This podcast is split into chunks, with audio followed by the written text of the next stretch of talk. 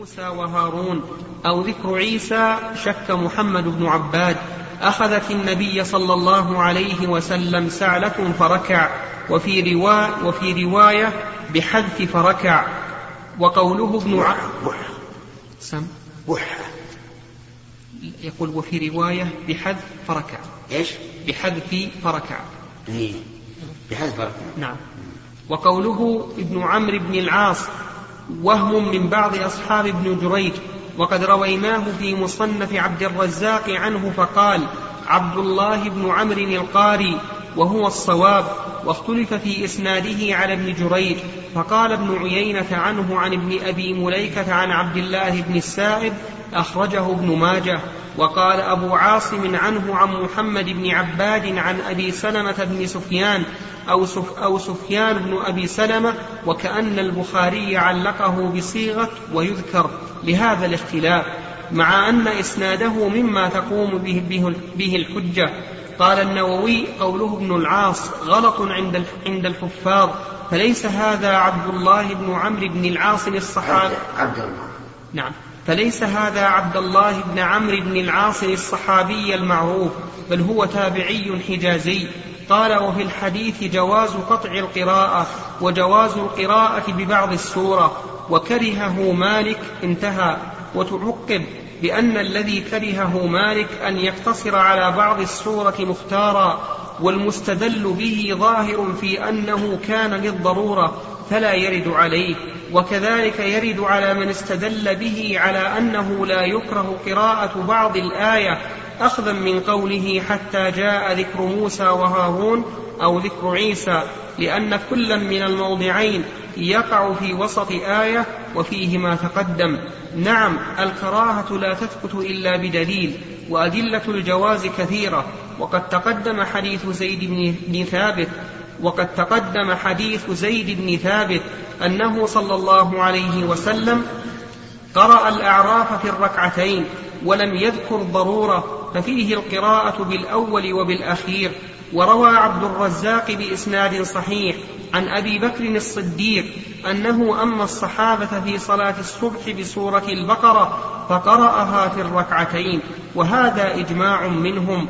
وروى محمد بن عبد السلام الخشني بضم الخاء المعجمة بعدها معجمة مفتوحة خفيفة ثم نون من طريق الحسن البصري. قال غزونا خرسان ومعنا ثلاثمائة من الصحابة فكان الرجل منهم يصلي بنا فيقرأ الآيات من السورة ثم يركع. أخرجه ابن حزم محتجا به وروى الدار قطني بإسناد قوي. عن ابن عباس أنه قرأ الفاتحة وآية من البقرة في كل ركعة. قوله أخذت النبي صلى الله عليه وسلم سعلة بفتح أوله من السعال ويجوز الضم ولابن ماجه شرقة بمعجمة وقاف وقوله في رواية مسلم فحدث أي ترك القراءة وفسره بعضهم برمي النخامة الناشئة عن السعلة والأول أظهر لقوله فركع ولو كان أزال ما عاقه عن القراءة لتمادى فيها. واستدل, واستدل به على أن السعال لا يبطل الصلاة وهو واضح فيما إذا غلبه. وقال الرافعي في شرح المسند قد يستدل به على أن سورة المؤمنين مكية وهو قول الأكثر. قال ولمن خالف أن يقول؟ يحتمل أن يكون قوله بمكة أي في الفتح أو حجة الوداع. قلت قد صرح بقضية الاحتمال المذكور النسائي في روايته فقال في فتح مكة ويؤخذ منه أن قطع القراءة لعارض السعال ونحوه أولى من التمادي في القراءة مع السعال والتنحنح ولو استلزم تخفيف القراءة فيما استحب فيه تطويلها. قوله وقرأ عمر إلى آخره وصل جيد هذا الأخير إن الإنسان إذا أخذ الساعة لا يكلف نفسه يعني يلزمها بأن تكمل ما أراد أن يقرأ. الأمر الحمد لله واسع. حتى لو فرض أنه لزم من ذلك أن تكون الركعة الثانية أطول فلا بأس. لأن الضرورة لها أحكام. نعم. قوله وقرأ عمر إلى آخره وصله ابن أبي شيبة من طريق أبي رافع قال كان عمر يقرأ في الصبح بمئة من البقرة ويتبعها بسورة من المثاني. انتهى. والمثاني قيل ما لم يبلغ مئة آية أو بلغها وقيل ما عدا السبع الطوال إلى المفصل. قيل ما عدا السبع الطوال إلى المفصل. قيل سميت مثاني لأنها, لأنها ثنت السبع. وسميت الفاتحة السبع المثاني لأنها تثنى في كل صلاة وأما قوله سبحانه وتعالى ولقد آتيناك سبعا من المثاني فالمراد بها سورة الفاتحة وقيل غير ذلك. قوله وقرأ الأحنف وصله جعفر الفريابي في كتاب الصلاة له من طريق عبد الله بن شقيق. كتاب الصلاة له. نعم.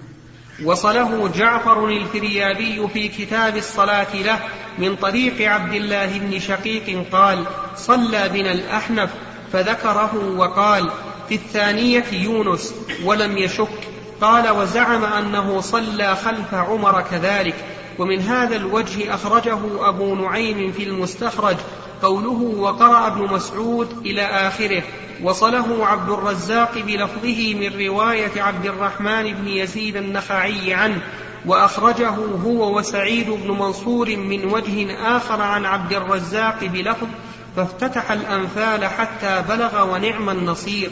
انتهى. وهذا الموضع هو رأس أربعين آية فالروايتان متوافقتان. وتبين بهذا أنه قرأ بأربعين من أولها فاندفع الاستدلال به على قراءة خاتمة السورة بخلاف الأثر عن عمر فإنه محتمل.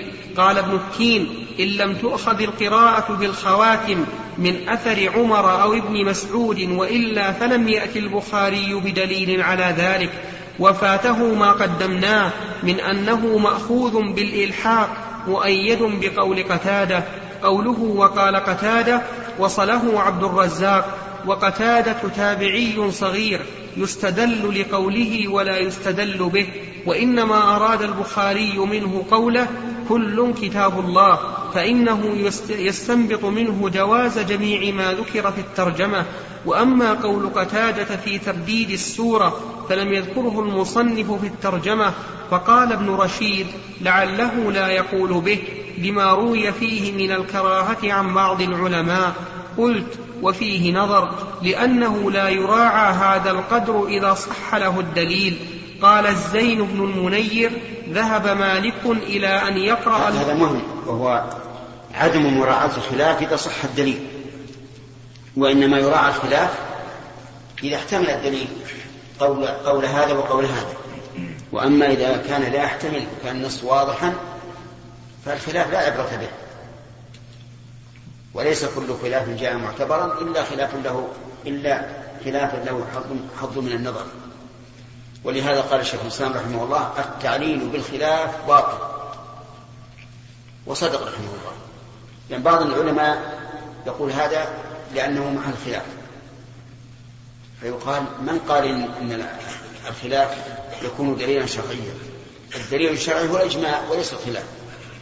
لكن نعم لو أن الأدلة تكافأت أو تقاربت حينئذ يمكن أن يعلل بالخلاف احتياطا وأما مع الدليل الواضح فلا عبرة نعم.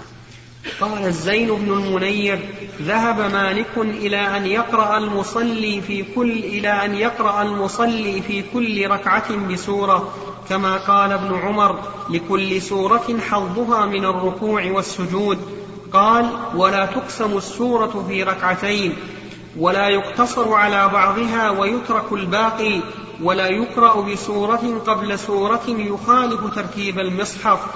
قال فإن فعل ذلك كله لم تفسد صلاته بل هو خلاف الأولى. قال وجميع ما استدل به البخاري لا يخالف ما قال مالك لأنه محمول على بيان الجواز. انتهى. وأما حديث ابن مسعود ففيه إشعار بالمواظبة على الجمع بين سورتين كما سيأتي في الكلام عليه. وقد نقل البيهقي في مناقب الشافعي عنه أن ذلك مستحب وما عدا ذلك مما ذكر أنه خلاف الأولى هو مذهب الشافعي أيضا. وعن أحمد والحنفية كراهية قراءة سورة قبل سورة تخالف ترتيب المصحف.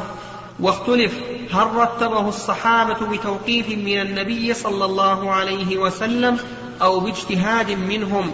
فقال القاضي قال القاضي أبو بكر الصحيح الثاني وأما ترتيب الآيات فتوقيفي بلا خلاف.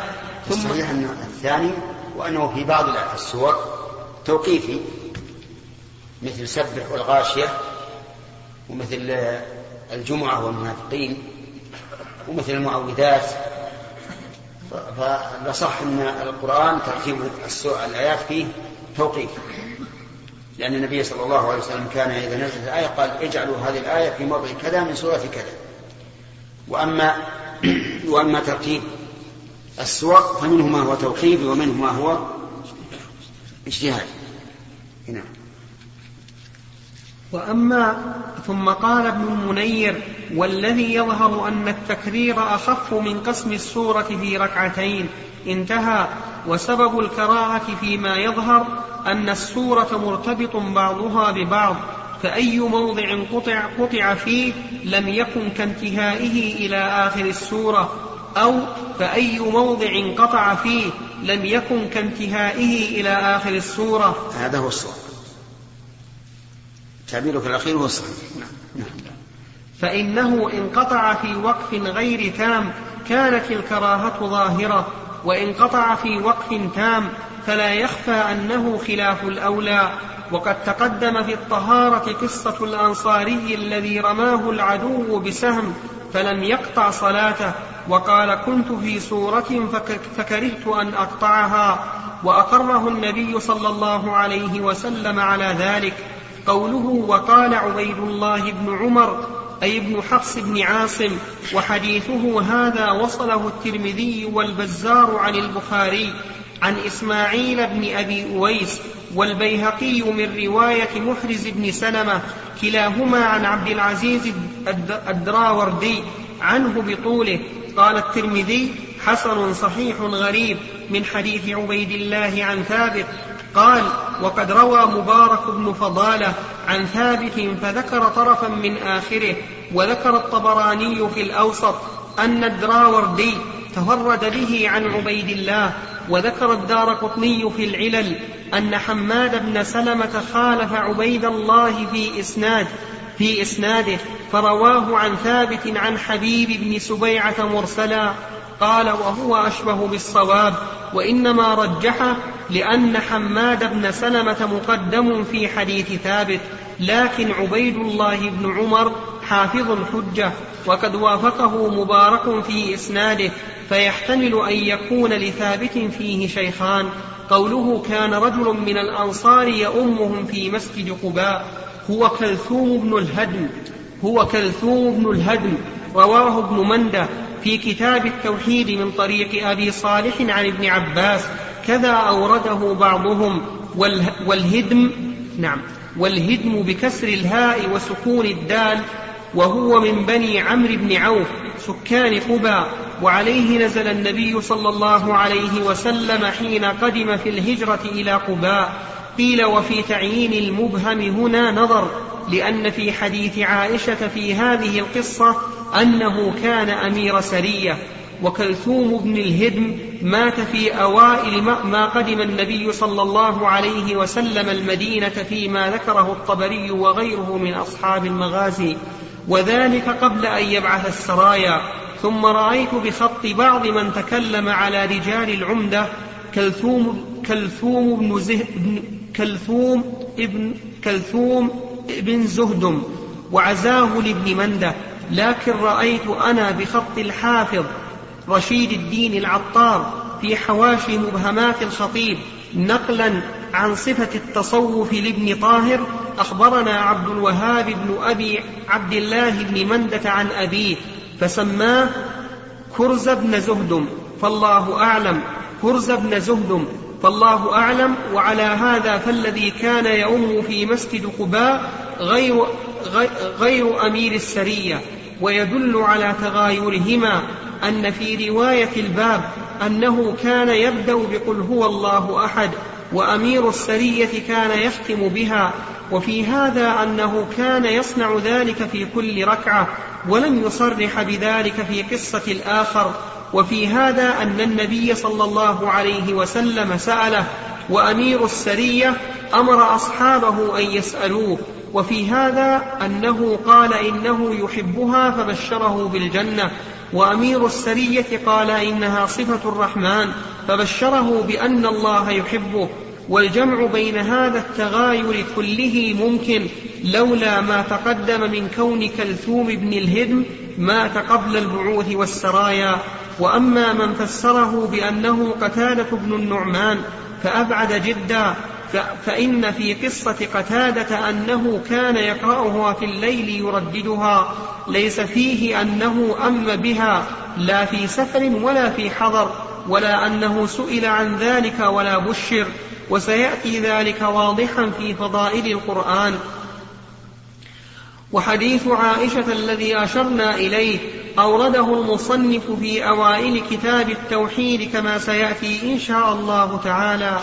قوله مما مما يقرأ به أي من السورة بعد الفاتحة قوله افتتح بقل هو الله أحد تمسك به من قال لا يشترط قراءة الفاتحة وأجيب بأن الراوي لم يذكر الفاتحة اعتناء بالعلم لأنه لا بد منها فيكون معناه افتتح بسورة بعد الفاتحة أو كان ذلك قبل ورود الدليل الدال على اشتراط الفاتحة. قوله فكلمه أصحابه يظهر منه أن صنيعه ذلك خلاف ما, خلاف ما ألفوه من النبي صلى الله عليه وسلم. قوله وكرهوا أن يؤمهم غيره إما لكونه من أفضلهم كما ذكر في الحديث وإما لكون النبي صلى الله عليه وسلم هو الذي قرره.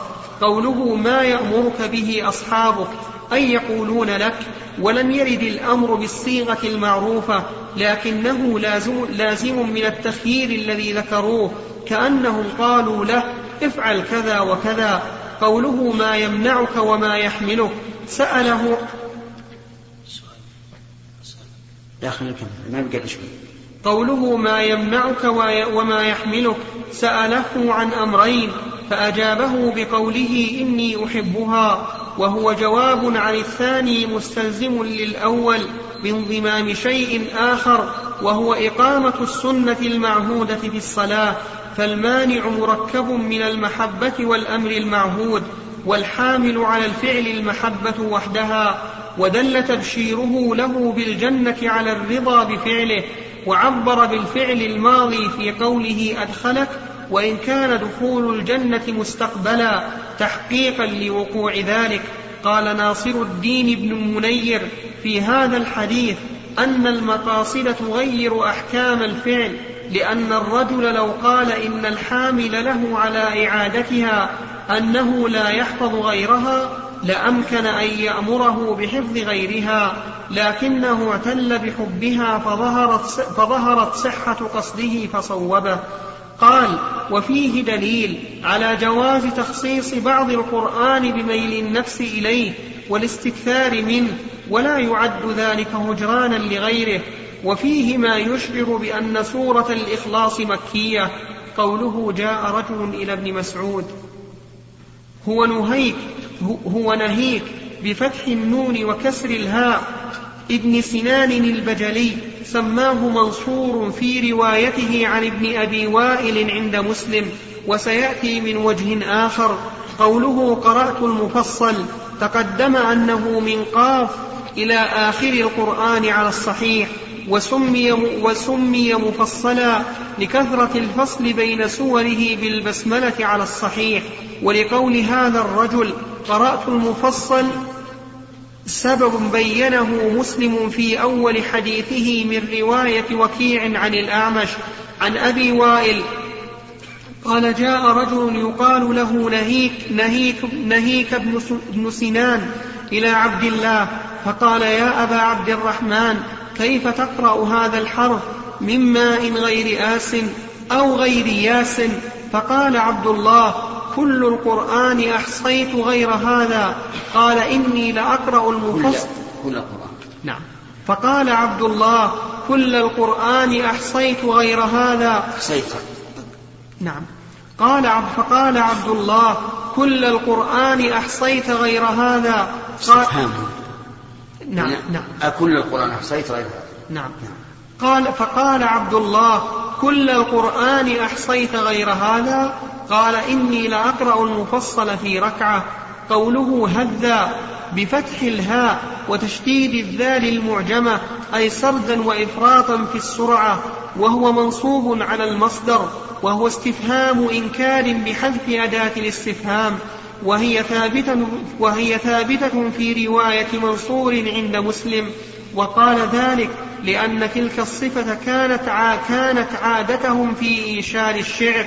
وزاد فيه مسلم من رواية وكيع أيضا أن أقواما يقرؤون القرآن لا يجاوز تراقيهم. وزاد أحمد عن أبي معاوية وإسحاق, وإسحاق عن عيسى بن يونس كلاهما عن الأعمش فيه ولكن إذا وقع في القلب فرسخ فيه نفع وهو في رواية مسلم دون قوله نفع. قوله لقد عرفت النظائر أي السور المتماثلة في المعاني كالموعظة أو الحكم أو القصص لا المتماثلة في عدد الآي لما, لما سيظهر عند تعيينها. قال المحب الطبري كنت أظن أن المراد أنها متساوية في العد حتى اعتبرتها فلم أجد فيها شيئا متساويا. قوله يقرن يقرن بضم الراء وكسرها. قوله عشرين سورة من المفصل وسورتين من ألف لام ميم ألف, ألف لام حام ميم في كل ركعة. وقع في فضائل القرآن من رواية واصل عن أبي وائل ثمانية, ثمانية, عشرة, ثمانية عشرة سورة من المفصل وسورتين من ألف لام حام ميم وب... ها؟ من آل حميم. من آل حاميم وبين فيه من رواية أبي حمزة عن الأعمش أن قوله عشرين سورة إنما سمعه أبو وائل من علقمة عن عبد الله ولفظه فقام عبد الله ودخل علقمة معه ثم خرج علقمة فسألناه فقال عشرون سورة من المفصل على تأليف ابن مسعود آخرهن حام حاميم الدخان. وعما يتساءلون ولابن خزيمة من طريق أبي خالد الأحمر عن الأعمش مثله وزاد فيه فقال الأعمش أولهن الرحمن وآخرهن الدخان ثم سردها وكذلك سردها أبو إسحاق عن عل أبو إسحاق عن علقمة والأسود عن عن علقمة والأسود, والأسود عن عبد الله فيما أخرجه أبو داود متصلا بالحديث بعد قوله كان يقرأ النظائر السورتين في ركعة الرحمن الرحمن والنجم في ركعة واقتربت والحاقة في ركعة والذاريات والطور في ركعة والواقعة ونون, ونون في ركعة وسأل والنازعات في ركعة وويل للمطففين وعبس في ركعة والمدثر والمزمل في ركعة وهل أتى ولا أقسم في ركعة وعما يتساءلون والمرسلات في ركعة وإذا الشمس كورت والدخان في ركعة هذا لفظ أبي داود والآخر مثله إلا إلا إنه إلا إلا أنه لم يقل في ركعة في شيء منها وذكر السورة الرابعة قبل الثالثة والعاشرة قبل التاسعة ولم يخالفه في الاقتران وقد سردها أيضا محمد بن سلمة بن كهيل عن أبيه عن أبي وائل فيما أخرجه الطبراني لكن قدم وأخر في بعض وحذف بعضها ومحمد ضعيف. وعرف بهذا أن قوله في رواية واصل وسورتين من آل آل حام آل من آل حاميم مشكل لأن الروايات لم تختلف. أنه ليس في العشرين من الحواميم غير الدخان فيحمل على التغليب أو فيه حذف. كأنه قال وسورتين إحداهما من آل حاميم وكذلك قوله في رواية أبي حمزة آخرهن حاميم الدخان وعما يتساءلون مشكل لأن حاميم الدخان آخرهن في جميع الروايات وأما عم فهي في رواية أبي خالد السابعة عشرة وفي رواية أبي إسحاق الثامنة عشرة فكأن فيه تجوزا لأن عم وقعت في الركعتين الأخيرتين في الجملة ويتبين بهذا أن في قوله في حديث الباب عشرين سورة من المفصل تجوزا لأن الدخان ليست منه ولذلك فصلها من المفصل في رواية واصل. نعم يصح ذلك على أحد الآراء في حد المفصل كما تقدم وكما سيأتي بيانه أيضا في فضائل القرآن وفي هذا الحديث من الفوائد كراهة الإفراط في سرعة التلاوة لأنه ينافي المطلوب من التدبر من التدبر والتفكر في معاني القرآن ولا خلاف في جواز السرد بدون تدبر لكن القراءة بالتدبر أعظم أجرا. وفيه جواز تطويل الركعة الأخيرة على ما قبلها. وهذا الحديث أول حديث موصول أورده في هذا الباب. فلهذا صدر الترجمة بما دل عليه. وفيه ما ترجم له وهو الجمع بين السور لأنه إذا جاز الجمع بين السورتين ساغ الجمع بين ثلاث فصاعدا لعدم الفرق. وقد روى أبو داود وصححه ابن خزيمة.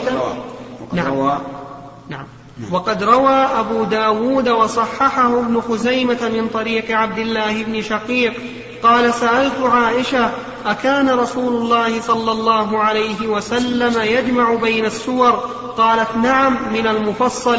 ولا يخالف هذا ما سيأتي في التهجد أنه جمع بين البقرة وغيرها من الطوال لأنه يحمل على النادر. وقال عياض في حديث ابن مسعود هذا يحمل على النادر أو يقاس الليل تخالف غيره وهذا هو الأقرب. أن الرسول صلى الله عليه وسلم كان يطيل في قراءة الليل.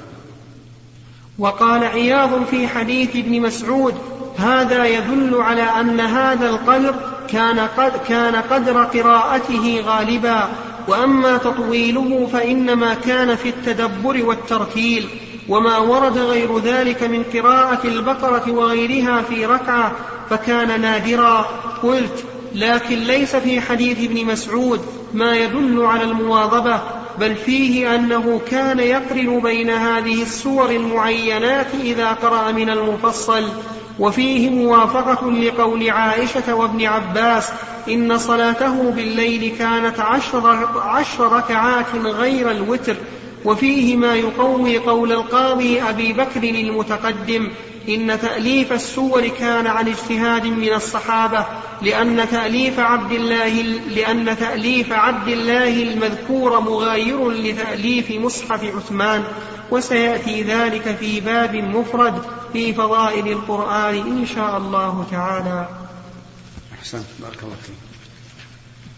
الظاهر نكتفي على هذا القدر لأن الوقت انتهى.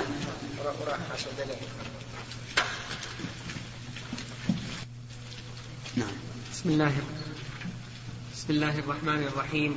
الحمد لله رب العالمين وصلى الله وسلم وبارك على عبده ورسوله نبينا محمد وعلى آله وصحبه أجمعين.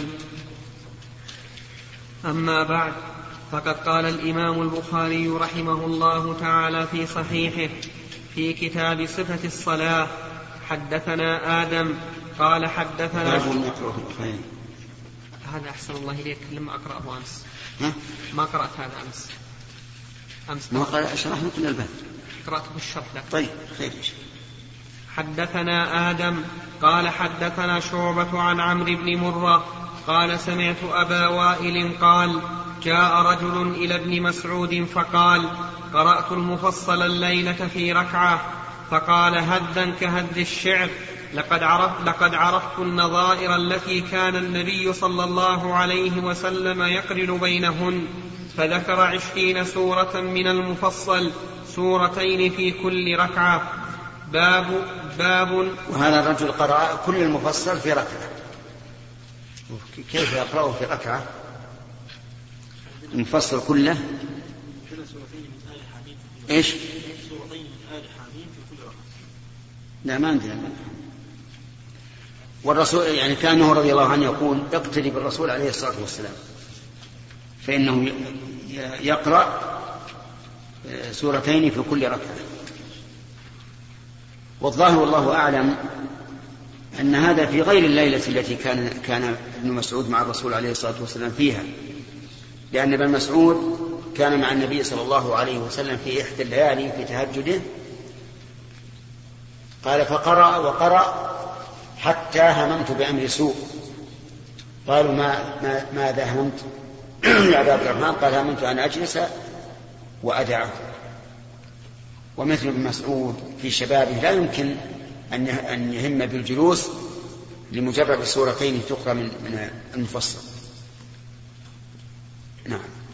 باب يقرأ في الأخريين بفاتحة الكتاب حدثنا موسى بن إسماعيل قال حدثنا همام عن يحيى عن عبد الله بن أبي قتادة عن أبيه أن النبي صلى الله عليه وسلم كان يقرأ في الظهر في الأوليين بأم الكتاب وسورتين وفي الركعتين الأخريين بأم الكتاب ويسمعنا الآية ويطول في الركعة الأولى ما لا يطول في الركعة الثانية وهكذا في العصر وهكذا في الصبح.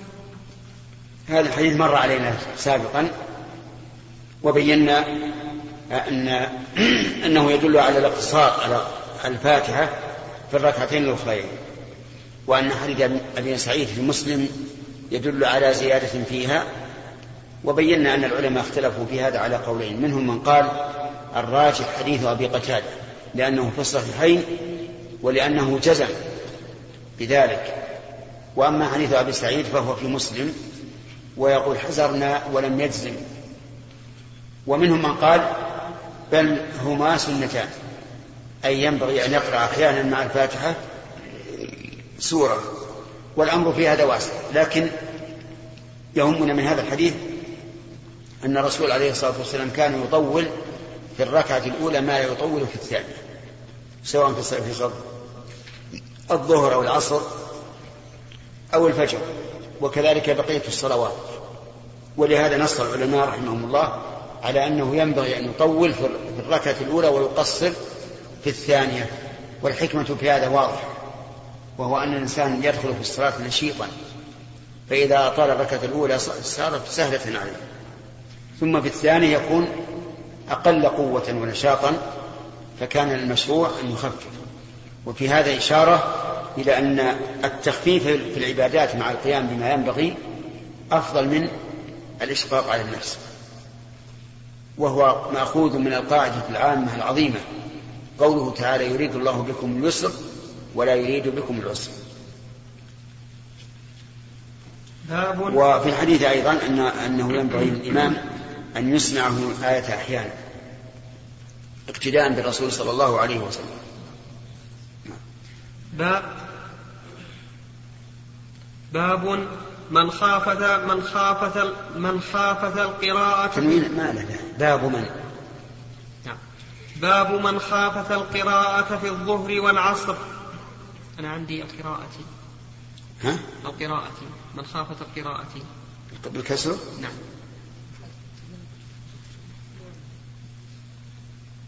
لا عندي أنا نسخة بالقراءة. من خافت بالقراءة. وش قراءته؟ إيه ما في شك ما في إشكال. ما له وجه. الكسر إلا إذا كانت الباء ما بانت في نسختك.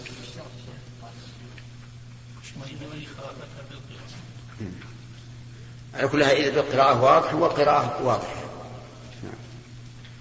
حدثنا قتيبة بن سعيد قال حدثنا جرير عن الأعمش عن عمارة بن عمير عن أبي معمر قلت لخباب أكان رسول الله صلى الله عليه وسلم يقرأ في الظهر والعصر؟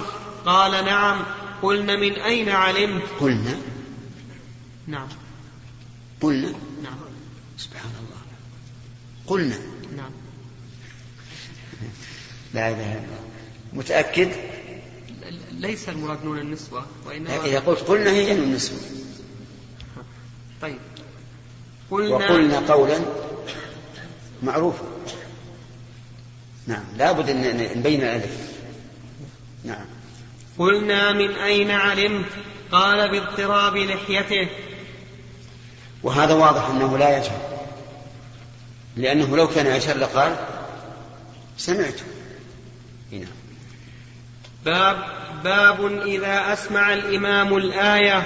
حدثنا محمد بن يوسف قال حدثنا الأوزاعي قال حدثني يحيى بن أبي كثير قال حدثني عبد الله بن أبي قتادة عن أبيه أن النبي صلى الله عليه وسلم كان يقرأ بأم الكتاب وسورة معها في الركعتين الأوليين من صلاة الظهر وصلاة العصر. ويسمعنا الآية أحيانا وكان يطيل في الركعة الأولى. شوف الترجمة.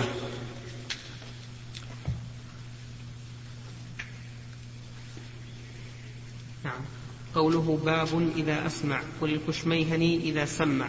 بتشديد الميم. الإمام الآية أي في السرية.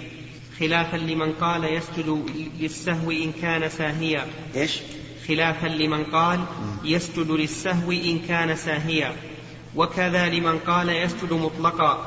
وحديث أبي لمن قال وكذا لمن قال يسجد مطلقا. يسجد مطلقا. وحديث أبي قتادة واضح في الترجمة. وقد تقدم الكلام عليه أيضا. صحيح يعني أنا استغربت كيف يترجم بهذا فظننت أنه لابد أن فيه خلاف أن فيه خلاف. وهذا هو الواقع الآن. صار بعض العلماء يقول إذا أسمع الإمام الآية فإنه يسجد للسهو مطلقا سواء كان ساهيا أم متعمدا. وهذا خلاف السنة لا شك. بمعنى أننا لا نوجب عليه أن يسجد السهو بل إذا أسمع الآية أحيانا فلا بأس بل هذا سنة. نعم بقراءة النبي صلى الله عليه وسلم السرية نعم. من أين علموا ذلك؟ من أين؟ من أين علموا ذلك؟ أفضل مثلا بقولها ضرب واحد والآيتين وين؟ يعني في غير هذا الموضع في غير الموضع نعم. هنا عمار الخطاب يقول بطلب العلم نعم. كان النبي صلى الله عليه وسلم يجهر أحيانا حتى يعلم ما هذه السورة. السور التي عينت إما أن إما أن تكون في صلاة جهرية وهذا واضح كصلاة الفجر. أو صلاة الجمعة أو صلاة العيدين هذا واضح. وإما وأما إذا كانت في صلاة سرية فإما أن تكون من قول الرسول عليه الصلاة والسلام أو سؤاله من الرسول أو ما أشبه ذلك. نعم. السورة الركعتين الأولى قرأ الفاتحة في الركعتين الأخيرتين قرأ السورة نعم أنا عندي أنه إن قصد مخالفة السنة فهو خطر على دينه مو على صلاته فقط لأن هذا من المحادة لله ورسوله والمضادة له. وأما إذا قال مثلا قال الأمر واسع والرسول قد قرأ في الركعتين الأخرين على حديث مقتضى حديث أبي سعيد ولم يوجب قراءة زائدة على الفاتحة وأنا أردت أن أبين أن هذا جائز فهذا أهون. ومثل هذه وش اسمك؟ لا تريدها لا تريدها على أنفسك يا إبراهيم. هذه ينبغي لمن سأل لو, لو لمن سأل أن يضرب وجهه. لا لا غلط. مخالفة للسنة صريحة نعم. إذا سأل الإمام فصلى على المؤمنين بعض بعض القراءة وهو لا يعلم الناس أليس الفقهاء يقولون رحمهم الله هذا لا, لا يوجب السجود. كل سنة بالصلاة لا يجب السجود لتركها ولا فعلها. يقول يباح ولا يشرع لا يطلب منه ولا ينهى عنه. ثلاثة. اثنين ولا؟ بارك الله فيك. أحيانا الإنسان يجد قلبه يعني في إذا صلى لوحده صلاة كالظهر أو العصر يعني لا يجهر يجد قلبه يعني يميل إلى أن يتغنى بالقرآن فعلا هل هذا يعني يجوز له؟ إن كان إن كان الشرع بالذوق وصار يحب أن يتغنى بالقرآن في الصلاة السرية فلا بأس فلا أدري هل تقول إنه بالذوق ولا بالشرع ها؟ ليش؟ بالنقل. بالنقل ما دام لم ينقل فلا تفعل يعني حتى الصوفية في أذكارهم الذي يجدون رقة في قلوبهم وخشوعا وخضوعا ولا ينفع طيب هل إذا صلى مثلا صلاة يكفي يكفي سؤال واحد مع أنه هو السؤال الرابع في الواقع. نعم. باب يطول في الركعة الأولى. حدثنا أبو نعيم قال حدثنا هشام عن يحيى بن أبي كثير عن عبد الله بن أبي قتادة عن أبيه أن النبي صلى الله عليه وسلم كان يطول في الركعة الأولى من صلاة الظهر ويقصر في ويقصر في الثانية ويفعل ذلك في صلاة الصبح. نعم. سبق الكلام على معنى هذا. باب جهر الإمام بالتأمين. وقال عطاء آمين دعاء. أمن ابن الزبير ومن وراءه حتى حتى إن للمسجد للجة. وكان أبو هريرة ينادي الإمام لا تفتني بآمين. وقال نافع كان ابن عمر لا يدعه. ويحضهم وسمعت منه في ذلك خيرا. حدثنا عبد الله بن يوسف. في نسخة خبرا نعم. حدثنا عبد الله بن يوسف. قال أخبرنا مالك عن ابن شهاب عن سعيد بن المسيب وأبي سلمة بن عبد الرحمن أنهما أخبراه عن أبي هريرة أن النبي صلى الله عليه وسلم قال إذا أمن الإمام فأمنوا فإنه من وافق تأمينه تأمين الملائكة غفر له ما تقدم من ذنبه. وقال ابن شهاب وكان رسول الله صلى الله عليه وسلم يقول آمين. آمين بمعنى الدعاء يعني اللهم استجب وهي اسم فعل. مبني على الفتح لا محل له من الإعراب. ولا يصح أن تقول أمين لأن أمين صفة مشبهة من من الأمن. وكذلك أيضا امين لا يصح لأن امين بمعنى قاصدين. فكل لحن يحيل المعنى فإنه لا يجوز أن ينطق به. بل يقول آمين. وهل يجهر بها الإمام والمأموم؟ الجواب نعم. يجهر بها الإمام لأنه قد جهر في صلاته فدعاء فالدعاء الذي يطلب فيه استجابة الدعاء يكون مجهورا به أيضا. وكذلك المأموم يجهر تبعا لإمامه. وليس للمأموم حق الجهر في أي كلمة من من من الصلاة تبع للإمام إلا في آمين. والحكمة من ذلك من أجل أن يتوافق التأمين تأمين الإمام وتأمين المأموم. ثم إذا أمن الإمام معناه إذا بلغ مكان التأمين أو إذا شرع فيه. وليس المعنى إذا فرغ منه كما توهمه بعض الناس بل المعنى إذا أم إذا وصل إلى مكان التأمين. أو إذا شرع فيه. وفي الحديث الثاني قال من وافق تأمينه تأمين من وافق تأمينه تأمين الملائكة غفر له ما تقدم من ذنبه. فإذا قال قائل لماذا نعرف أننا وافقنا؟ قلنا من تأميننا إذا أمن الإمام. لأن الرسول صلى الله عليه وسلم قال إذا أمن فأمن. ولا يأمرنا إلا بما يوافق تأمين الملائكة. وفي هذا دليل على أن الملائكة عليهم الصلاة والسلام يسمعون من بعد لأنه يقول قالت الملائكة في السماء فيسمعون قراءة الإمام والتأمين مع هذا البعد الشاسع بين السماء والأرض. وفيه أيضا أن الملائكة تتابع الأئمة وهذا من فضل صلاة الجماعة. لأن المنفرد لا ينال مثل هذه هذه الفضيلة. نعم. شيخ التأمين يكون مع الإمام أو قبله أو بعده والذي سبق الإمام في التأمين. سؤالك. نعم.